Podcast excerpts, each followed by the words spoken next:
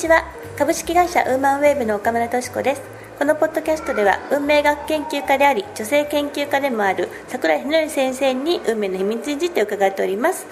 え今日は特別編といたしまして10月11日に練馬区立、えー、石神井公園ふるさと文化館で開催されましたゴミコスケの遺品展で桜井先生がお話しされたことをあのそのままお届けしたいと思います。皆さんお楽しみに聞いてください。そうですね。でもそうやってこう悩まれてこう書かれる五味先生なんですけれど、はい、その勉強ぶりというのを私あの一昨年からずっとあの遺品の整理をしていて思うことは、この方の勉強量というのはただならない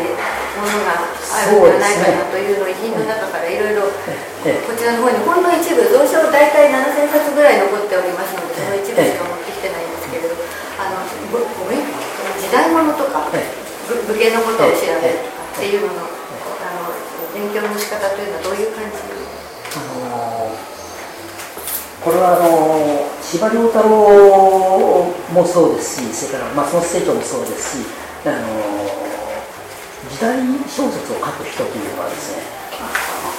何て言うんでしょうかね昔空海というお大師様ですね空海は今のこと今のフォトリーディングではありませんけれどもあの何て言うんでしょうか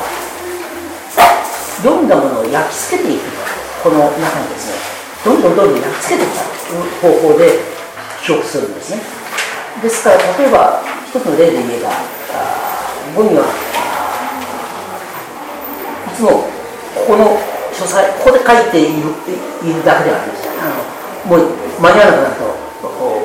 ホテルとかあるいは印刷所に来てそこで書くわけです時代小説っていうのはそこに持ってそこで書く時にですねこの資料全部持ってくるわけじゃないんですね、えー、ですからとりあえずカバンの中にこう何冊か持ってきますけども、えー、あとはもうどうしてるのかなと思うと全部この入ってるこれはね例えば例えば、まあえー、一つの例で言えば何々藩の例えば、えーね、あのその何藩士の名前ぐらいは私私は皆さんが知ってますよね。黒田長政とかなん。かでもそれの例えば歩道だとかあなんだとかっていうちょっとある自分は分かりませんよね。しかし彼らはですねもう司馬遼太郎であろうとあの松本清張であろうと文教師であろうとこれどんどん書くんです。これはねその勉強の仕方が違うんですね。いわゆるなんて言うんでしょうか我々のようにこう面白がって読んでるわけです資料としてインプットするようなこう頭ができてですねこれは多分ねこういうこのおそらくあの私もそうだっていう方こういう中中にいらっしゃるかと思います、私はあの時代のあんまり書いたことないのですから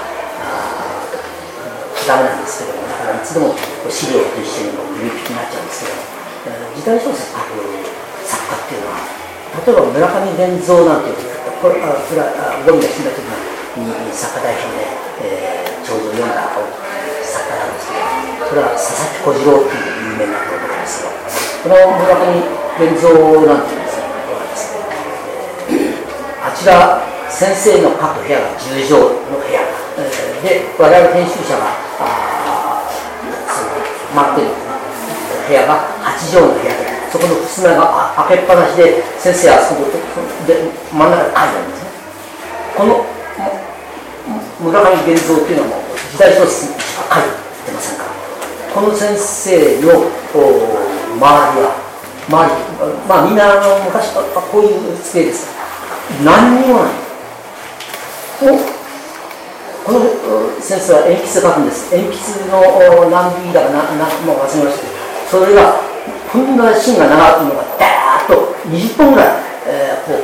これ私真似しちゃって私の悪い癖がついちゃったなと思ったんですけどそれだけでそれであちゃう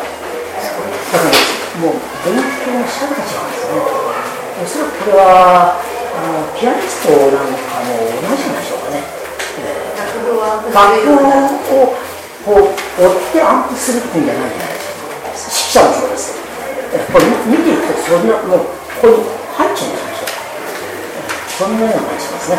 立体感を持って頭の中にこう再現されちゃうぐらい、ね、そうですね。そうですね。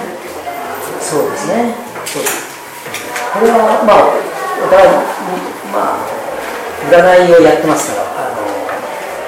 春の占い私の占いっていうかあまあそれで仲良くなったところなんです。あのやっぱ占い師なんか例えばあですね私が